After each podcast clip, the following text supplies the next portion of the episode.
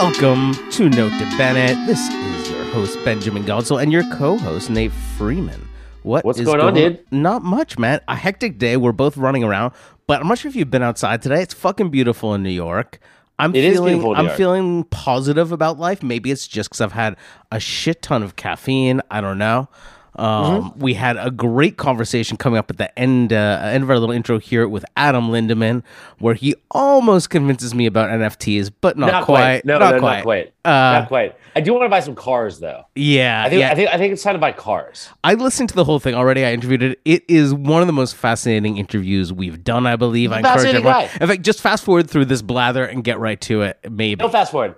Okay, so I just claimed uh, inaccurately to have not left my apartment in the last week, which is not true. Last night I went to the Odeon with two friends of the pod, James Michael Cardoso Schaefer and Alexander Shulan. Oh, let me check. Let me of- check my text messages. Let me check my check my text messages. I think I might have missed my invitation to dinner here. Uh, yeah, no, I don't. I don't see it, Nate. That's cool. It you was know, it listen, was drinks. It wasn't dinner. It was just drinks. But it's fine. Listen, we, at we have a business relationship. charts. You know, we have a friendship on the show. Maybe not outside. People don't need to know that this is all acting. It's cool. It's okay. My feelings aren't at all hurt. Well, I went by the the the, the gallery Lomex Alexander Shulan Fine Art LLC uh, to see the HR Giger show. I had not seen it yet. It's fantastic. If you haven't gone, please beeline to Lomex and see this insane fucking Giger show. Sit in the chair, Harkonnen's chair built for Orson Welles. It's wild shit. You know, I actually Crazy saw shit. James Cardoso, Michael Schaefer, or Michael James Cardoso Schaefer, whatever the fuck the his fuck name is. is, yeah. Uh, he and my son went to go see the Charlie Ray show together at the Met on Saturday. It was pretty exceptional. The show is incredible. Uh, we'd get into it a little bit with Adam. Uh, I Mm-hmm. know you've seen the show as well. So sick. Yeah, everyone go run to it. You know what? We didn't, you know, you've been running around being very social. I haven't been. It's just a grind here. It's not easy being a handmaiden to the 1%, but it does pay its dividends in the form of 10%. Um, but you know what? We didn't wake up this morning. I didn't wake up smelling like tequila with the chili powder sniffles. Because unlike No. unlike a good subset of our friends, surprisingly enough, you and I are not in Mexico City for Zona No. Maco, which is opening like within the hour, I believe. Poor gallerists are struggling to get out of bed, to get in the shower, to somehow make their way to the Citibanamex Center. I know. I mean, like in, in, in many art fair cities, the fair itself takes, you know, plays second fiddle to, you know, the panoply of dinners and parties and whatnot. Uh, in Mexico, though, the, the convention center itself is very, very depressing. And it really sucks to have to leave Condesa and go there. I mean, like, it's like, it's such a beautiful town. The fair itself is not my favorite. Well, I mean, I sort of agree, but all due respect to Zelika, who founded the fair. I mean, she gets Zelika. international. You get She's- you got Gagosian popping up down there. You get all sorts of true. big players. They usually do some tacos in the little courtyard area of the fair. Right, It we've has- eaten those tacos. You know, they have a nice design element. Uh, at least they did the last time I was there. Uh, you and I together in 2020. Um, but you know, it has things to recommend it. But no, the city of Mexico City is just so fucking magical. so All of our buddies were at, at Contramar for lunch yesterday, hosted by Sotheby's. Uh, of Mm-hmm. Yeah, course, I know that that is a great lunch. A lot of tequila seemed to have been had. I saw Mm-hmm. some stories that might have been deleted by now of people out on dance floors quite late at night. I saw those too. They they should be deleted immediately. I almost like messaged people who were posting that and be like, "You can get fucking knifed for this. Like, you can get knifed for posting this on Instagram. Like, like the owners of that nightclub are not fucking around. Yeah, yeah, human will kill yeah, you. Yeah, maybe, um, maybe, but that's that's what all the fun's about. Anyway, I, it was a, a little bit of FOMO, but you know, I've been there. I feel way better this morning than I would if I'd woken up in Mexico City. Maybe We can't Um, do it all, Ben. You know, we can't be everywhere. I got to go to LA in two days. You know, I have to go to LA a few days after. Yeah, I understand. Yeah. I understand, but I miss it. Um, you know what we're also missing in the other direction in our other one of our other favorite cities in London town. Uh, I believe Mm-hmm. yesterday, uh, Margot Henderson and her husband uh, uh, Fergus. Uh, were awarded OBEs, Order of the British Empire. I believe that's basically a knighthood. I mean, I'm not really so up on how these things work over there. If anyone deserves one of those like like shiny metal things, yeah, I'm not sure what they are. Whatever, who cares? It's those two. Like they have, they're they're just you know as important as any you know cultural figure. They're as important as as any, I would argue, any of the YBAs. They came up at the same time. They're very much their history is very much intertwined with that magical moment in the naughty '90s of London, um, and uh, and kind of where they grew forth. Of course, you know they've you know have really gone on and are very much part of the visual cultural scene in London, and two of the most magical human beings to walk this great earth of ours. I, I I will pour an extra big elevens for you, Fergus. I, I bet you will. I bet you will. Um, you know, something like you know, I, I was scanning through the uh, uh, scanning through the old Insta, and uh, you know, um, much like uh, as it could be said, you know, you would want to call Tiger Woods about your golf swing if you're a golfer and you could. Um, that's how you would think about your ability to connect with the Baer Faxt Art Advisory Network. Because no one, no one has the better insight into quality, the market, and building long term collections. Uh, this must be a buddy of yours, this Dan Salek, who's, uh, I believe, a mid Atlantic guy. Uh, he's somehow on the board of the Hirshhorn. Um, I so know that guy. I'm, I'm you know all due respect to our good friend Josh Baer, absolute legend in the game, and I love that he's using some of his private equity money to get himself better haircuts. He's looking fantastic these days. He has started an art advisory team, including four people I have never heard of. I mean, you know, Mazel.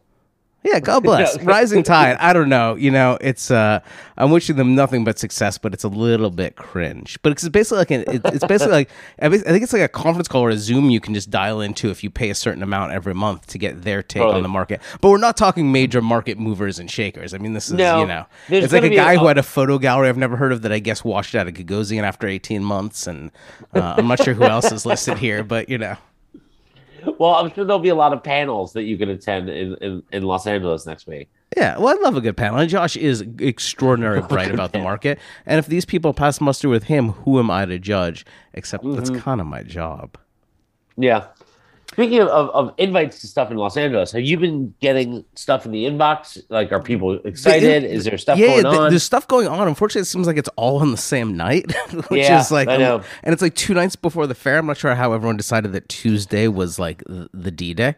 Um, Yeah. So yeah, some uh, really fun dinners. too. Yeah, yeah, Yeah. Well, maybe you're more popular than I am, but you know, I don't have a Vanity card, car, Vanity Fair business card yet. Um. So you know, but yeah, uh, uh, super busy. Uh, lots of cool stuff going on. Some good openings. Although I think it was smart for some of the bigger galleries to stage their openings in advance of Frieze. Um, Absolutely. I mean, that that's kind of why I'm going up for the weekend. There's just so much to see beforehand. I'm Like, really excited. just- I've, I'm like I'm like booking back to back studio visits with people. Yeah. Um, I'm really excited to get into the studio and see what people, uh, what what the creators are doing out there. The creatives, the creative class in Los Angeles. yeah, I mean, like that's something that I didn't get to do enough of when I was out there in January. I've got a few studio business booked, you know, but you know, I also need to be in front of the computer doing the tap dance with the keyboard, so that eats up a lot of time. Big. I know you're super busy today. Big column coming up. Uh, you know, always, you know, I mean, unfortunately, I got to do this shit every week. that, that- that's what being a columnist is. Um, all right, I think that's enough out of us because I really do want people to stay tuned and to tune to this amazing interview with Adam Lindemann coming up It's live from the Upper East Side. right after Yeah. this. Welcome back to Nota Bene. Nota Bene back again. Benjamin Here we are. Godsell and Nate Freeman here, and we're joined by The collector, the wonderful Adam Lindemann. Welcome, Adam. collector, gallerist, writer, Thanks, guys. Investor. I don't know what else. You're everything. One everything. of my favorite people in the art world, truly. so formal. How's it going, man? I'm anything. I'm nothing. you're all that and more. Going good. This is very exciting. I'm just uh, on the edge of my seat what the question's going to be. Well, I mean, I walked into your idea. gallery. It looks like a it looks like an Apple store that's closed for inventory. I know. Just a bunch of shelves with like you know charging cables hanging out there. I mean, beautifully designed shelves. Yeah, well, I didn't really do the design. I'm working with Infinite Objects, which is a company which is the only company out there which creates the sort of the display for an NFT. And uh, I asked them to do it because if we get into how does one display an NFT, that what's the point of that? So I just want them to do it. They're doing it, and we're doing an NFT show this Saturday, That you are. which I hope you guys will come to. I'm very excited for it. Begrudgingly, yes, I'll be here.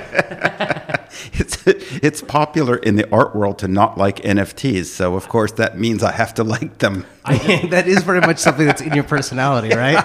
if you see the herd going one way, like you would be like, I don't want to go with those people. The the more people dislike NFTs, the more I'm obliged to like them. Yeah. I mean, I, I get that. I like. There's always the counter to the counter. No, I'm good. Um, yeah, I don't want to talk about your NFT show yet, although I, I do want to. I do want to get to it. Okay. Um, but I want to get we into your background. I mean, you're you you've had many lives, I suppose, before we came to sitting in a gallery uh, here in the mid '60s. Um, how were you first exposed to art? You grew up here in, in the city. Did your parents have any art or design or? Well, my, my story is kind of a it's it's well it so- sounds boring to me, but this gallery is now ten years old. That's true. But uh, my first exposure to art was through Alan Frumkin's son, Robert Frumkin, who was the dealer of Peter Saul back when I went to Lycée Français. And my other friend in the school was uh, Paul Golub, whose father was the painter Leon Golub. yeah. So coincidentally, I grew up looking at all these Peter Sauls and knowing this very odd man called Alan Frumkin and his very strange collection. And then I went downtown to the village and uh, I met Leon Golub and watched him actually paint paintings back in the 70s as like a middle school kid. Wow. And I thought it was interesting. And then later on, my brother introduced me to Cornelia Guest, and she introduced me to Warhol, and then Warhol introduced me to Basquiat, and uh, I met Keith Haring, and um, so I, I can't. say- I mean, I was all of 22 years old. Let's say, I mean, you're, you're not that old. You're pretty young then, right? I was 22 years old, but You were- I that- love. you. I was, I'm reading Bob Colacello's book, uh, you know, and that was Out? Uh, no, no, uh, Holy Terror. Oh, Holy Terror, yeah. Yeah. So I had a look. It was a brief experience, but it was a 22 year old uh, experience that marked me. You know, going to Studio 54, and I was mostly the tag along, but. I got invited to Halston's house for dinner, and I've been I, that house. yeah, I remember Victor Hugo and Mm-hmm. Steve Rubell was there, and the, the whole thing. So that created this sort of glamorized um, view of art in my mind, which I, I mean, it kept sounds for a like long a, time. a, a Bret Easton Ellis chapter or, or a scene from a late Whit Stillman film. It was. And then actually Jane Holzer got me into buying. Warhols, Art. you know. My friend and from from the when I was 22 years old. So Jane Holzer got a hold of me and got me to buy Warhols from the estate. And that's where I, I met Vincent Fremont. And then the Shout next chapter. Vincent Fremont. Huh? Great. I love Vincent. You like Yeah, him, yeah, okay? And then the next One of the chapter few, was when I met my wife. Well, when I met Amalia Dayan, who we got married later on, she got me into contemporary art, and she was like, "You're buying dead people, Basquiat, Warhol, forget that stuff. Go buy contemporary." So were you a client of hers? yeah. Wow, I didn't know that part of the story. Oh yeah, That's of course. an incredible Me Cute cute. meat. Yeah, meat, meat cute. That's what the phrase is. Um, a power. So okay, so you started out as a collector. So art came first and then design, because I know you have a long-standing interest in in design. As Oh well. yeah, I don't know how I got the design thing happened because um, I wrote the art book for Taschen because I because I was working on Wall Street and there was a book called um, Hedge Fund Wizards. And I wanted to create a hedge like art market wizards because I was thinking about art in strictly market sense, and that's how I wrote that book for Taschen. Is it, were you still on Wall Street when you wrote that book? Uh, I it think I was recently out. like I was working in the radio business. I was just off a trading desk at Oppenheimer. I was working the broadcasting business. I had a music company, 21 radio stations in Spanish. And uh, I wanted to be more active in art. And so I came up with writing this book. And uh, that was a lot of fun. And then later I worked, well, I, I worked, I, if you call that work, but I wrote for the New York Observer for I recall four that. years. You guys Yeah. were colleagues. Were you at the Observer at the same I, time? I, I, I was I was writing for the Observer at the time. I recall Adam making quite the the the the, the, the waves there. I mean, it was it was the column to read uh, uh, more than any other in the art press. Thank you. That was fun. actually- I, love that. I remember buying that book when I was uh, at the time I was a curator in the museum world, and uh, I was like, these people actually buy this art? That's crazy. And I actually bought that book as as an aim to begin to understand how private collectors thought about the world and Mm-hmm. viewed the world. Um, and fuck, now look at me, I'm a fucking art advisor. Thanks, man. You're doing a great job, Ben. You're Yeah, part of the media world now, that. thanks to to this podcast. Yeah, and the media world. Um, uh, where was I going with that? Oh, just I didn't realize it, it came so kind of uh, close after your Wall Street days. Um, it's easy to ask people like when they first started buying art and like you know that's a great story buying custom. When did you first sell an artwork that you made a profit on? Well, uh, so then the, I also bought African art because I went to Yale with a guy who was doing his PhD, my friend Bernard de Grunne. So he sold me a fang from Armand. That was the first piece of African art. But the first painting I bought were Warhol Jackies from Jane. We went to the estate and they brought out like 10 jackies. And I thought I'd be really smart and I picked the two best ones. what a doofus. I should have bought the whole thing. And I remember they were like $70,000 Wow. at the time. What year was this? Do you remember? Is this right after? It wasn't that long ago, was it? I think it was 20 years ago. Twenty years ago. Or was it more? I, hmm. I've lost track of time. It was in the late 90s, yeah. They hmm. were about six, they were. They were like seventy, seventy-five thousand dollars. Now these are the estate jackies, not the signed jackies that came from Leo Castelli. Mm-hmm. But these are still great jackies, and I think the cheapest one today is, I don't know. They varied between half a million and a million dollars. Right. Yeah, yeah. And will only go up because, especially as as Oh, yeah. goes down, like the difference between those two. Well, is it means even possible to over get a time. signed Jackie that was that was sold through Castelli? Like, Oh yeah. Yeah. Mm-hmm. Oh yeah. Sorry, yeah. And I much money think for the have, Nate? Warhol aficionados, I mean, there's two types of work. Is there's the work that was signed by Warhol in his lifetime and sold during his lifetime, and then there's the work that came from the estate, mm-hmm. was never signed and stamped by the estate.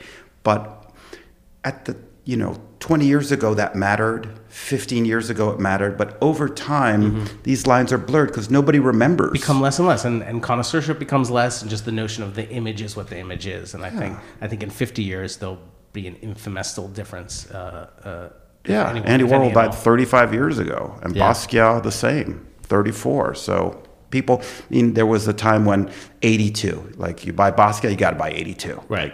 82, and are you going to buy an 82? that was And the mantra just like five years ago. No, I remember when I went to an auction house. That was maybe not the mantra, but you would price it. Like the year was very uh, influential in how you were you were setting the estimate on something like that. Now they'll buy any year. Any year's good, and any painting's good. But which but what was the first thing you sold? Out of the First work I sold. of contemporary work, you might have sold other things. You know, I have to admit, I was always interested in, in trading around and changing my collection. Sure. I was never, uh, I remember in my book once, Jean Pierre Lehmann said, he keeps everything because it's the history of his life. Must, be, must be nice to be able to afford to, to afford to have that kind of thinking. I was like, I'm, I'm selling this, I'm buying that. Like, you want to buy this? Great, I'll buy something else.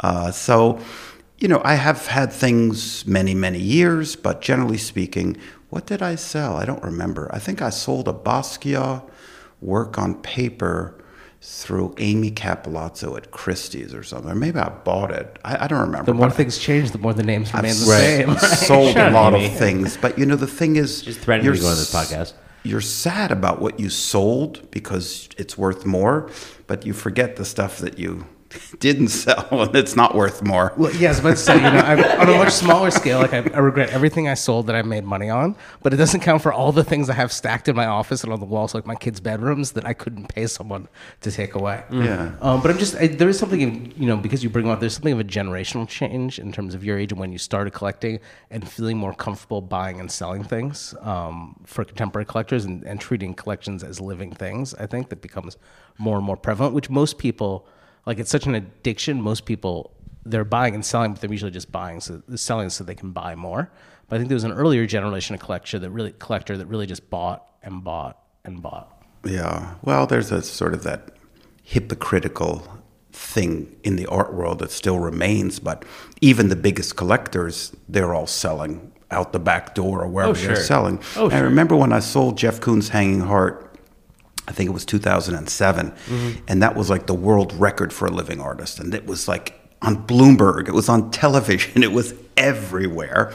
And um, I really respect Jeff, and I, I, I love his work, and uh, and I even uh, supported his charity with uh, some of the proceeds because I just thought it was the right thing to do. I didn't make like a public thing about it. It's like Jeff, I want to you know uh, give to your charity and support you. But at the time, people were criticizing me for flipping when in fact, like not fair. Gagosian Gallery, like made their prices go up ten times the next day. It was like what? Yeah, just for people out there, flipping flipping is not when you're dealing with a blue chip or No. contemporary blue chip artist. That's when you, you buy some kid's twenty thousand dollar painting and sell it for one hundred and fifty thousand dollars. That does, I think that's unfortunate, and I try not to be uh, part of that because you know you don't want to hurt an artist's career. But in this case, this No, this and- helped Yeah, there's nothing you're gonna do that. But And I've never thought of you of being that involved in that very young sphere of art. It feels beneath you, if I can say that. I don't. I don't like it. What were you going to say, Nate? No, I, I, was, I was just going to say that I'm sure Jeff was was fine with you selling the work, and he was even more fine with you donating to the charity. I mean, this is this is a thing that, that artists come to expect. You know, their work gets bought by collectors, it gets sold by collectors. It's just how it how it happens. It doesn't always stay in the same collection. You know, I mean, you can you can walk through the Met right now and see a Charlie Ray show, and there are works in there that were sold by collectors who had initially bought it. I mean, despite my aversion to anything NFT related, I think one of the interesting things, like think of these young artists, is if you have um, these kind of digitally secure certificates that are NFTs that trade with paintings, much like certificates of authenticity trade with, say, a Yayoi Kusama painting. In order to sell this artist's work, to resell it, it has to trade with this NFT. You have to change it from one wallet to the other. And that NFT itself is encoded so the originating artist, the person who made it, gets a little slice of the profits every time his work is resold. And it's all on the blockchain, so you can see it's see all on the blockchain. Yeah, so you know, if some young artist that sold his painting for twenty five grand, and all of a sudden they're worth one hundred and fifty, and people are trading at four or five times between different shady uh, uh, runners and art advisors. That artist makes a little bit of money because odds are any market that goes up like that is not going to be that sustainable. So it's a way the originating artist gets a little bit of profit from from the way his things trade within the marketplace. I think that's an okay idea. I mean, Just okay? No, I, I see your Politically correct. People like to talk about it. You don't but like it? Well, it's not going to be adopted on a larger s- or, or, or very large scale. I don't think. No one thinks that's going to happen. I think it's Why applicable. to- not? Well, okay, so there's going to be a blockchain approach. I mean, with with with, Kus, with, Kus, with Kusama, if you're trying to trade a Kusama painting and you don't have an original fucking certificate from the studio saying that that's a Kusama painting, it's not really worth anything. Like maybe twenty grand versus you know 150 grand. I'm not sure why the same couldn't be said for any painting. Well, it's more like music. It's like the royalties in music. There's Mm-hmm. airplay, and every time your song plays, if you're the songwriter, you get a royalty, no matter who sings it. Um, is that a good thing? I, I think it is, in general, a good thing if it's reasonably priced. If it becomes too expensive, then that it's actually friction in the market. Yeah, no, of course.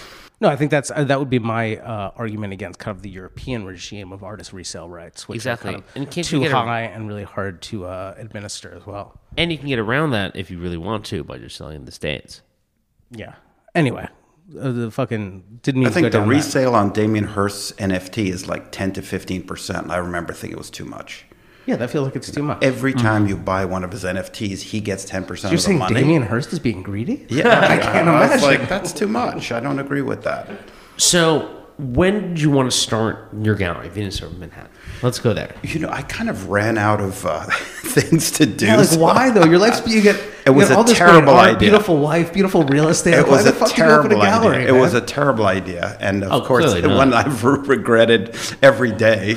But it always seemed like the ship had left, and I couldn't stop it. And there was always the next show and something else I would discover and get excited about. But um, it was back when I sold my radio business, and after a little while, I thought, "Hey, this is something I've never done. I'll give it a go." But I didn't realize what kind of po- politics of the art world are involved in the gallery thing. And Oh, yeah. so Oh, much yeah. political weight. And I- I've always sort of not really cared too much about that kind of thing. I was just like, I want to do it. I can do it. I'll do it. What does a gallery take? You rent a space, put up four walls.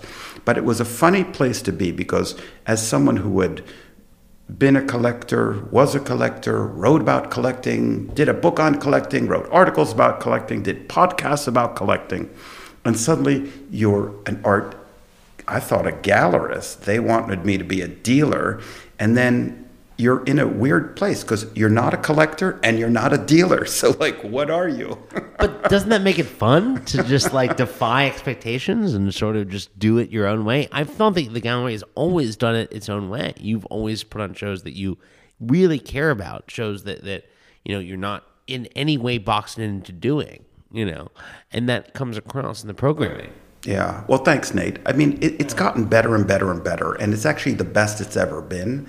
And uh, last year was the best year we've ever had. So, you know, some people came to save the day, and Peter Saul was one of them. Um, but um, So Ben, you missed out, but there is a hell of a Peter Saul show uh, in San Francisco But right luck- now. luckily, I didn't have to go to Curse San Francisco, so you know it was a win in the end. I got to see this Peter Saul show, and I got to go I- to you- Swan Oyster Depot. So Okay, I like Peter Saul and I like oysters, so there you go. and you But know, the al- critics helped me too. Roberta Smith helped me. Jerry Saltz helped me. Um, A lot of the critics came in and, and gave me some good ink, and that, that helped the gallery. Well, gallery. you've always shown, I would say, things that are a little bit outside the mainstream. We talked before how, like, when, when you see the herd going in one direction, you kind of want to, well, what's around this other corner where no one's going? Uh, outsider artists, um, you did a show of uh, some oceanic and uh, or kind of that was good. The Vanuatu with Vanuatu the show. colors. Yeah, that was an amazing. incredible show. Lonnie Things Holly like that that aren't what, year. Thank you. aren't what we would expect. I mean, we're talking about buying and selling Basquiat's and Warhols and Koons, but you're really showing things a little more idiosyncratic that take a lot of time to look at and spend time with and have a real soul to them. So I think that kind of like what what probably drew, drew those critics to you and to the shows. Yeah, they're kind of shows for art lovers. Mm-hmm. And I don't know, are there enough of us left? I mean, I remember when I think this was at Frieze Masters. You did a John Dogg solo booth, oh, that was one of the best. and it was so good, and it was just the nerdiest shit. It was really just like you know, ten people who were like obsessed with this, like like like, and you know, like freaking out about Colin de Land and about you know, like uh, like this very minuscule moment in like the East Village art scene in the eighties. Oh, thanks. I, I still cherish that catalog, and I go through it all the time. Yeah, thank you. That was a great. So Zach wrote the catalog raisonné of John Dogg, an artist that never lived, and then I sent it to Richard Prince, and he said, "John, who says John Dogg is not opposed, or something like this, some cryptic message. John Dogg does not disagree with this publication." Very Richard. we were like, "Go for it!" But it was a great idea to bring back this artist that never lived, but. Who really appreciated? I don't know. I'm glad you did. Thank you. was- it much, like- much commercial success. It to was that? like me and Andrew Russeth, and like I don't, I don't know who We else. didn't sell a piece. Yeah. Like literally nothing sold. Beth DeWoody bought one small piece and that was it. And I was so, that was hard. But um, over time, all of the shows that we've ever done have actually sold. And they just take a little time and then people call me up like six months later, a year later, oh, I have someone for this.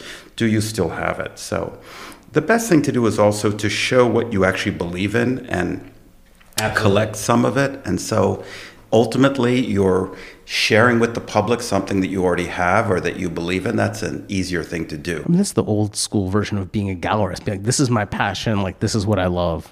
I happen to have great taste. Come and see it. And that's why I think this gallery is kind of an anachronism, really. I mean, this is a sort of leftover, an old way. And so, speaking about showing what you believe in, uh, next the next show is is is an NFT show of Squiggles. I know the art world hates NFTs. Even my staff is like, I, I notice your partner, your senior partner, is not, not around. they're all like, no one's here. They, they all left. Yeah. Well, it's interesting the NFTs because I don't really think most NFTs are art. And I think mm-hmm. that the auction houses have kind of like availed themselves of easy money, and they're saying like, "This is art. A crypto punk is art. A Bored Ape is art. This is art. whatever sells for money is art," which I don't actually believe. But one project that I was exposed to at a at a crypto cocktail party I went to by chance. Wait, wait, back up a little bit. A crypto cocktail A party. that crypto you attended? mixer, yeah. Was this in the metaverse or was it actually real? No, no one's getting laid there. Man. Go on. it was like a crypto mixer at uh, at uh, Mike Novogratz's apartment, and I there was this guy called Snowfro, Eric Calderon, and he's the creator of Art Blocks, and he created the Chromie Squiggle, and I really thought squiggles are so interesting because they just look like the the paintbrush, like a paintbrush went across a canvas, or they're very simple, but they're created by a computer, and I thought this makes sense. Computer art for people into computers. Like, I'm not trying to sell them a work by Damien Hirst or Peter Saul or by Picasso. This is just computer art for people who have computers. And the thing is, we all have computers. Our phones are computers. Sure. So this is inevitable. People will be buying this, trading this, trafficking this, selling this, collecting this. It's just it, it's not part of our art world. This is a whole new audience, it's a whole new thing. So I asked Eric if he wanted a show. And what's interesting about the squiggles, there were 10,000 minted, but there are 12 different types. And so this exhibition will examine what are the 12 different types of squiggles and what's it about? How does it work? And, and to be clear, they're slight, and I can't believe I'm going to shill like this, but to be clear, they're, they're, they're a little bit different than something like a, one of these bathing apes or whatever they're called, in that they're not static. They're actually generative computer programs that Right. change over time, and they're given a set of instructions within a very narrow set of parameters, and that's what can be one of the squiggles color, form, movement, and et cetera, right? It looks kind of like a noodle, Yeah. uh, but the, the rainbow look goes cool. through it. but no, cool. but they're, but they're instruction based, almost like a Vito Acconci work, or you know, uh, even uh, a John Cage like thing, and that there's a, that there's a conceptual bedrock to them. I just you know, as you said, there are many art worlds. It's something an early boss in the art world taught me. I mean, there's the opera gallery art world, like you know, there's money right. laundering and whatnot. There's Alec Monopoly art world and Engine Shout out Fine Al Monopoly, friend of the pod. Friend of the pod, Alec Monopoly, our He favorite. is? Did you, No, did but you I'm do like a weird, podcast I'm weirdly with him? obsessed with him. I can't even just He, the whole he does love the podcast though. He's a, oh. he's, he's a the fan. bad taste Nabu Rocher thing. I'm like really like hyped on. Like, I'm really I met into him it. in Puerto Rico. I bet. I didn't even know who he was. Someone Wait, expand on that's Al- someone said, that's Alec Monopoly. I'm like, really? Who's Alec Monopoly? Then I looked into it and I met him. I follow him on Instagram. It's amazing. It's Instagram Yeah. I'm really like psychotically That's obsessed amazing. I mean, the, the new watch with Jacob the jeweler. We talk about different art worlds. Yeah. Wow. Alec and it, it, that's his own art world. It's just Alec Monopoly. Yeah, that's yeah. it. But anyway, but there are different art worlds. I'm I'm trying very hard to be open to NFTs because I think there's nothing worse. The reason I got into the into art is because I want to learn everything new about new things in the world and new visions. So I'm trying very hard not to be one of these conservative people that closes my mind to the new, simply because it's different than than Well, my. sometimes I take a. Warholian view. It's like, it's happening, it's moving, it's exciting, it's new. Let's understand what it is. With most of them I've seen, I'm, I'm cribbing from a, a tweet that I saw. It's like most of these people that are making these, like, have you ever seen anything before? Right. Like, literally, have you ever seen anything? Just like walking down the street because they're so uh, aesthetically banal and empty of, of meaning to me. So that makes many me a are, little sad. and but these, these seem 99%. Yeah, 99% will of go the, away. you know, oh, But is the art fair art yeah, so I mean, good that's what, either? that's what I was Like- trying to do the math on in my head when I paused there. I mean, let's face it, 95 plus percent of it is going to be forgotten in five years. I think these early around. projects will be interesting, and they are part of generative art. They're part of what's going on in the computer world. It's very different from a painting because these companies and these artists are back, or these creators are backed by VCs. Right. Well, Bored Apes, who was revealed today, the creators were outed by BuzzFeed, and it turns out they were part of this like startup that's being they're- funded by they're raising- Andreessen Horowitz. and they're, yeah, they're raising a, lot, a round of capital. and might might sell themselves right now. Yeah. Um, but I, I do, you know, we've previous generations of wealth creation uh, in America, at least, have all eventually found themselves collecting, even if they, you know, even if they were first or second generation, you know, from the from the really from the 18th century on forward, and and we've over the past 30 years, we've tried with kind of West Coast tech entrepreneurs, you know, the art world, when I say we, to kind of introduce them. You know, we, you have people opening up pop ups over the past 15 years or small galleries up in the Silicon Valley area. And it's never really caught. And I think, I mean, one of the reasons I've always thought is many of these people made their fortunes on making the world as frictionless as possible, as efficient as possible.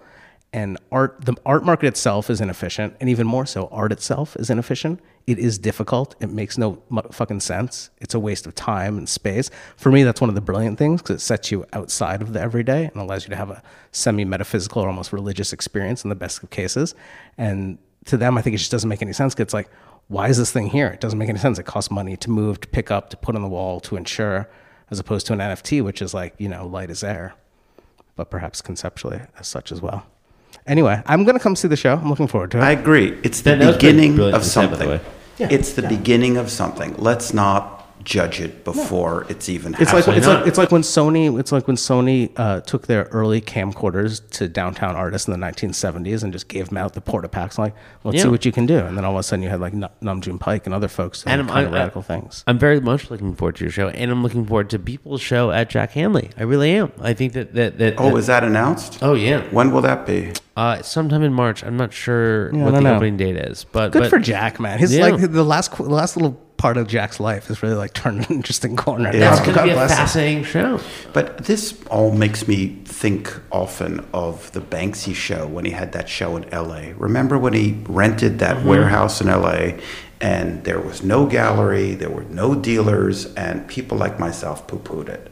And we were like, I, I remember thinking, okay, so Brad Pitt bought a Banksy. Like, what does Brad Pitt know about art? I don't care how many Angelina Jolie bought. Like, it's meaningless to me. This is not justified. And honestly, I really don't like Banksy's politics. I think they're cheap shots and they're very facile. But Banksy's at 12 and 15 million dollars. I got to bite my friggin' tongue. Sorry, but like I went to Christie's and the two biggest lots are Beeple and Banksy. That just happened, though. You know, I mean, like that. that just happened. Yeah, but It's Beeple and Banksy. Like my art world is now like old and tired. I got to like refresh. I know, but I don't know. I like old and tired. Um, Well, we always will, and it will stay with us forever, and this will never change. But there are new markets, and this is part of the zeitgeist that, that, that Nate has has to write about.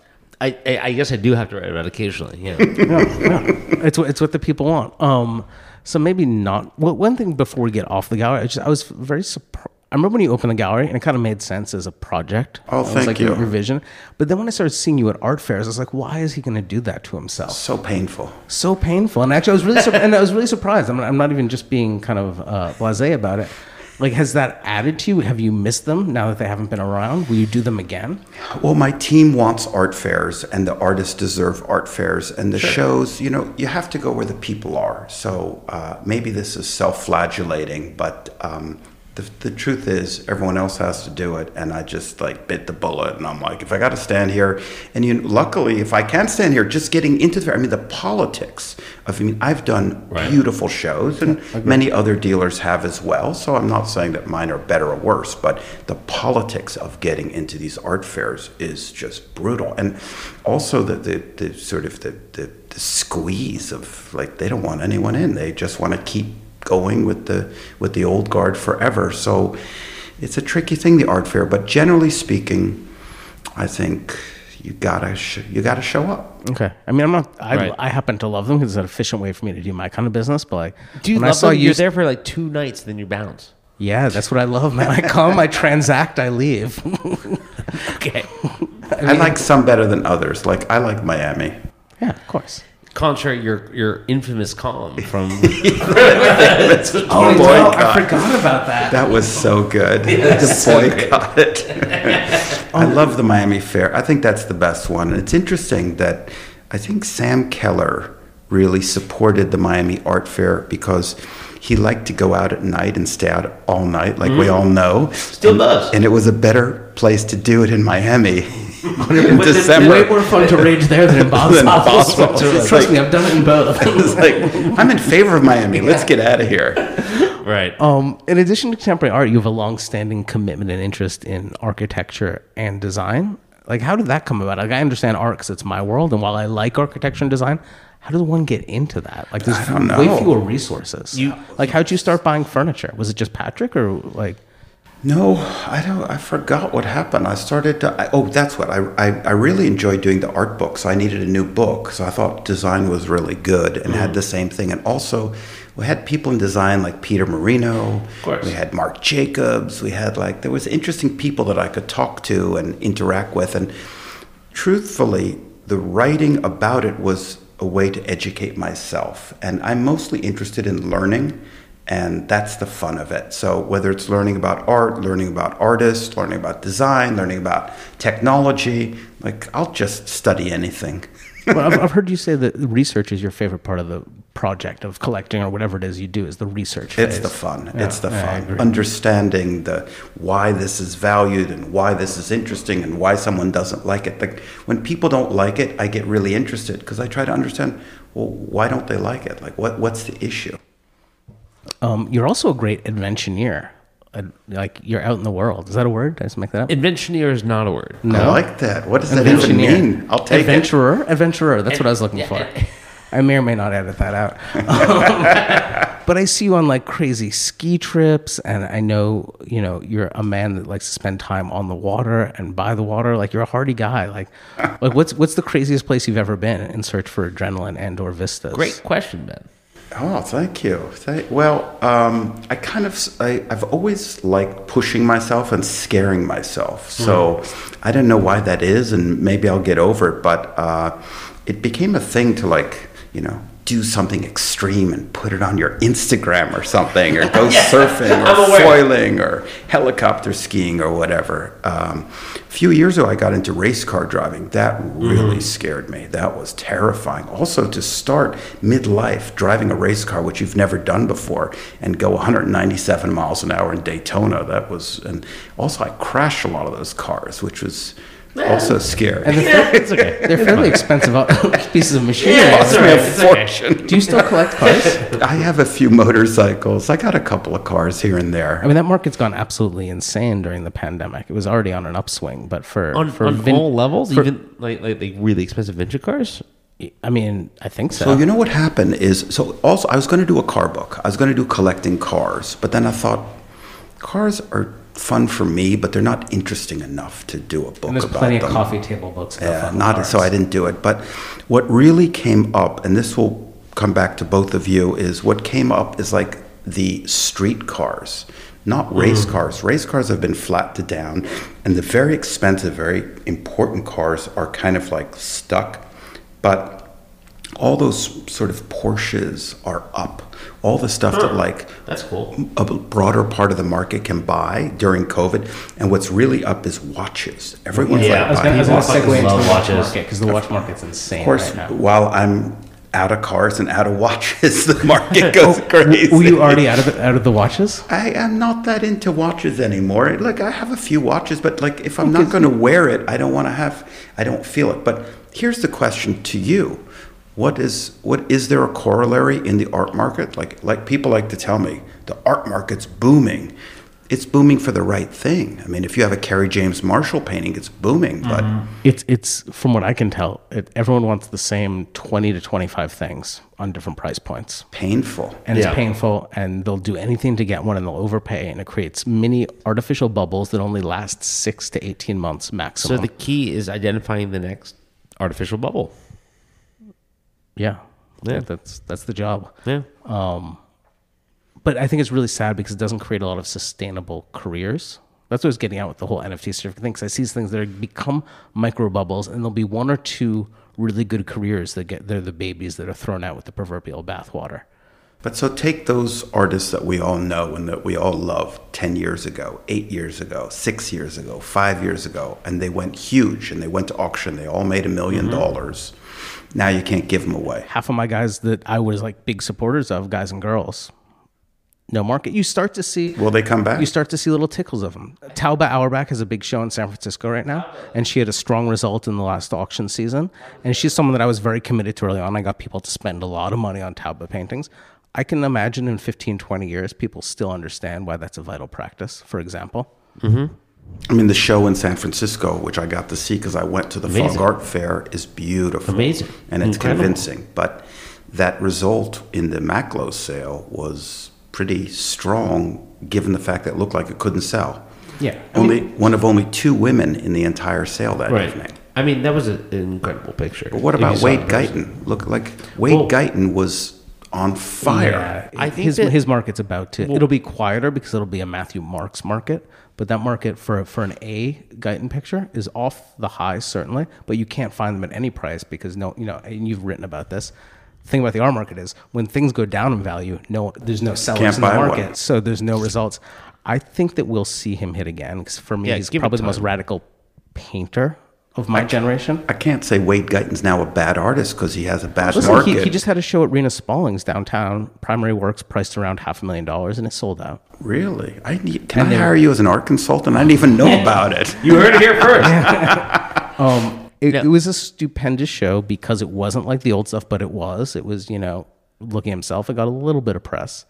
I, I think he he'll- got I- a lot of press. Did it have a lot of press? Yeah. yeah. I, I don't, I think I don't know that- how to read, so it's like hard for me to say.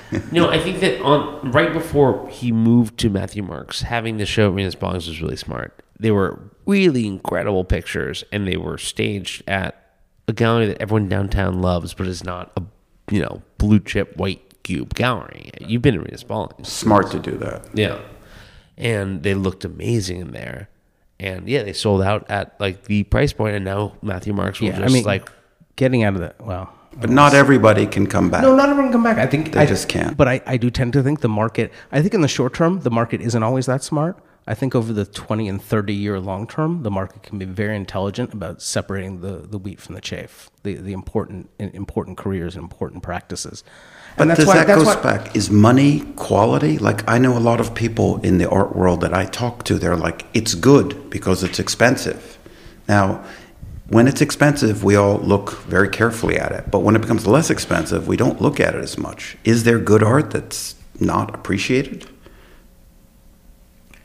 I mean, there is. Look at Long look at look at small. Well, I'm trying to think of specific examples, but I don't want to blow up the spot, as they say.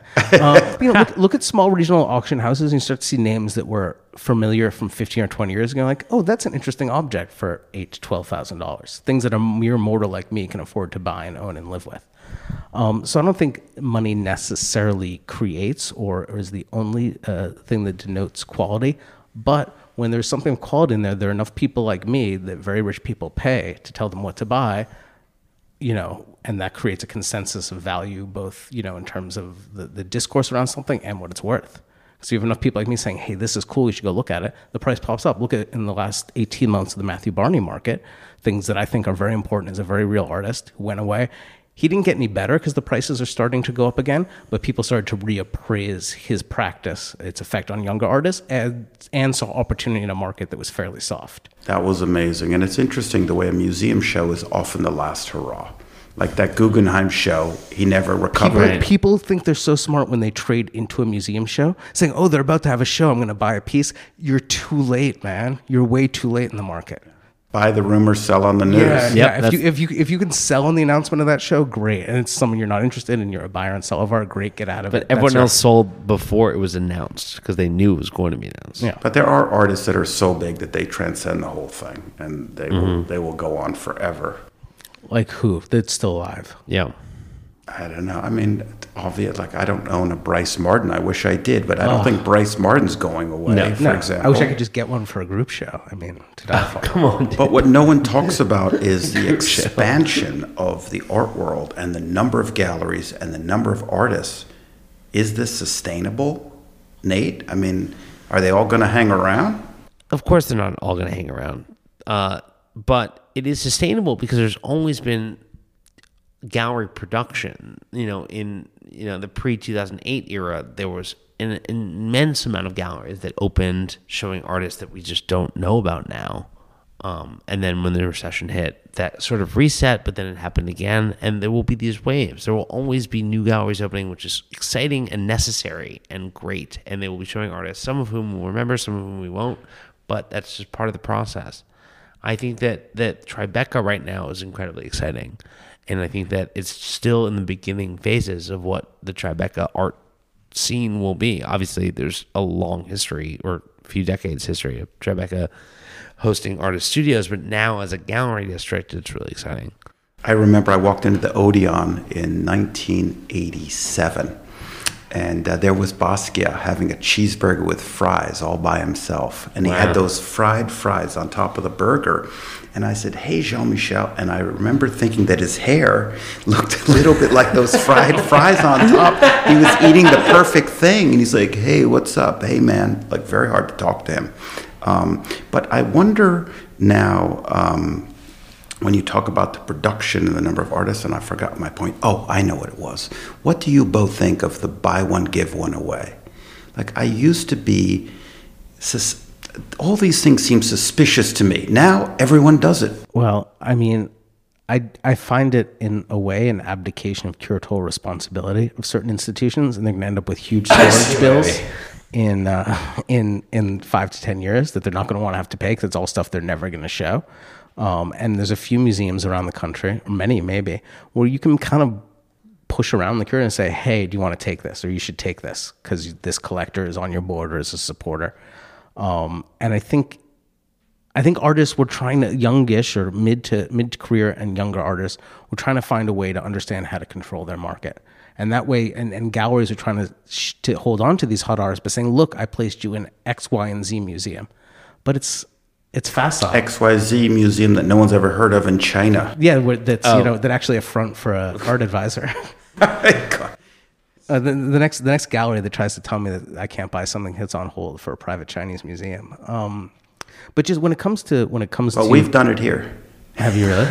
Just No, what did I buy? for you? I bought you an, an Andrew Lamar Hopkins oh, painting. oh, thank you so myself. much. Very Thank I you. I love that painting so much. he's quite something. Yeah, do you know this guy, Nate? No, I don't actually. Uh, a fascinating character. I won't get into here, but these incredible, like they almost look like they're. I mean, they do look like they're from the 18th century, like or 19th century, like incredible paintings. Mm-hmm. Super Damn. weird. All right, I gotta get one. He's a real eccentric, but that was a that was a choice for an art lover.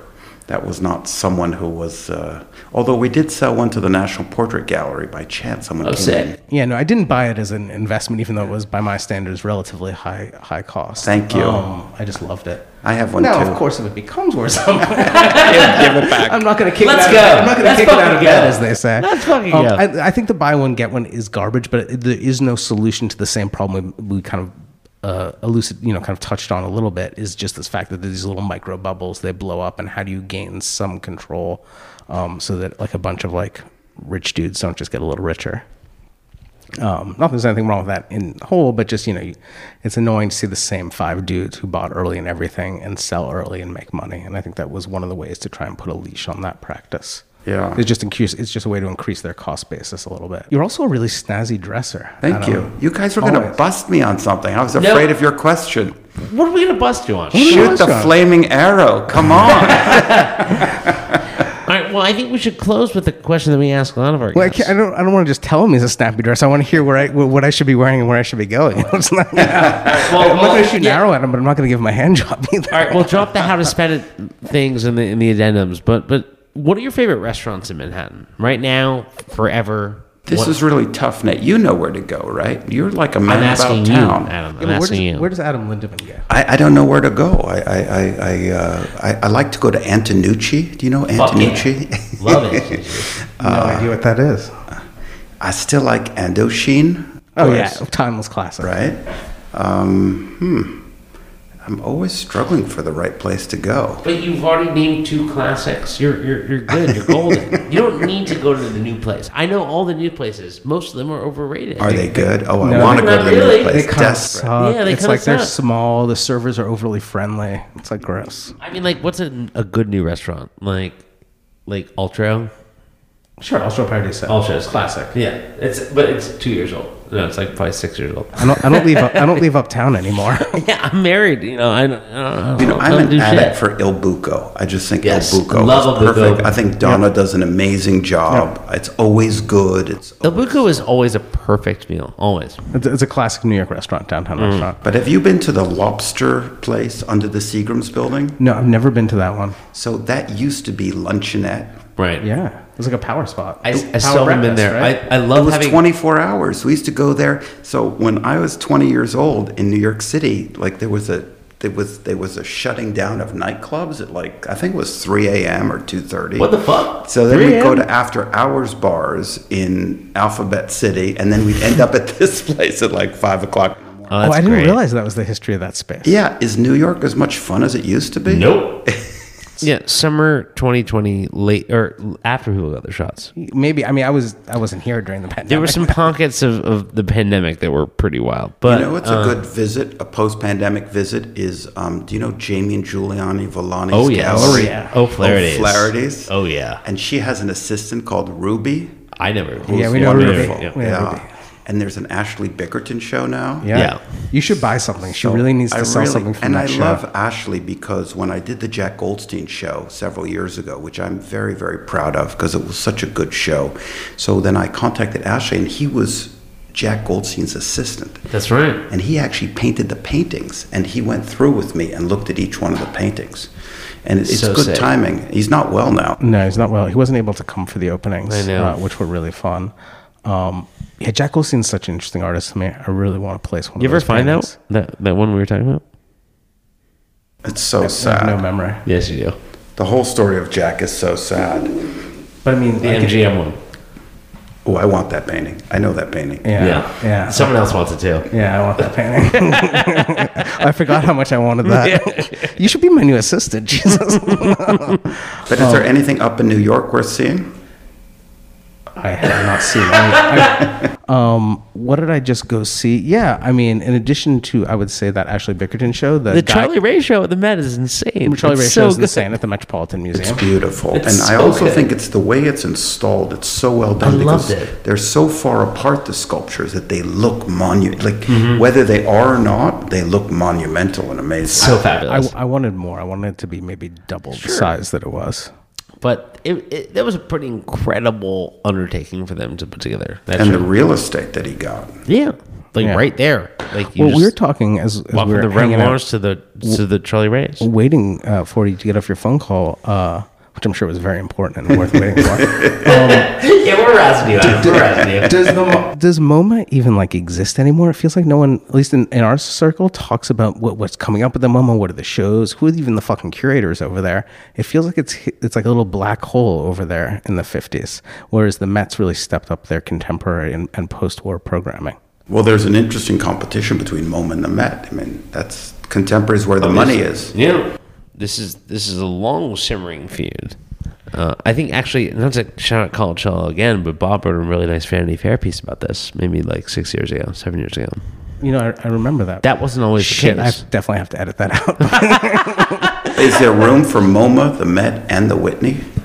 Sure, there's room, uh, but like, there's always going to be a one and a two and a three, right? Yeah, MoMA, but I mean, MoMA was so important to my like growing up and understanding of art history, and it feels like a distant three to me at this point about what I'm excited to go see. But maybe. All right, that's it. I got to go home and cook dinner for my kids. Nota bene out. We're out. Thank you, Adam. You're the best. guys, you were nice to me.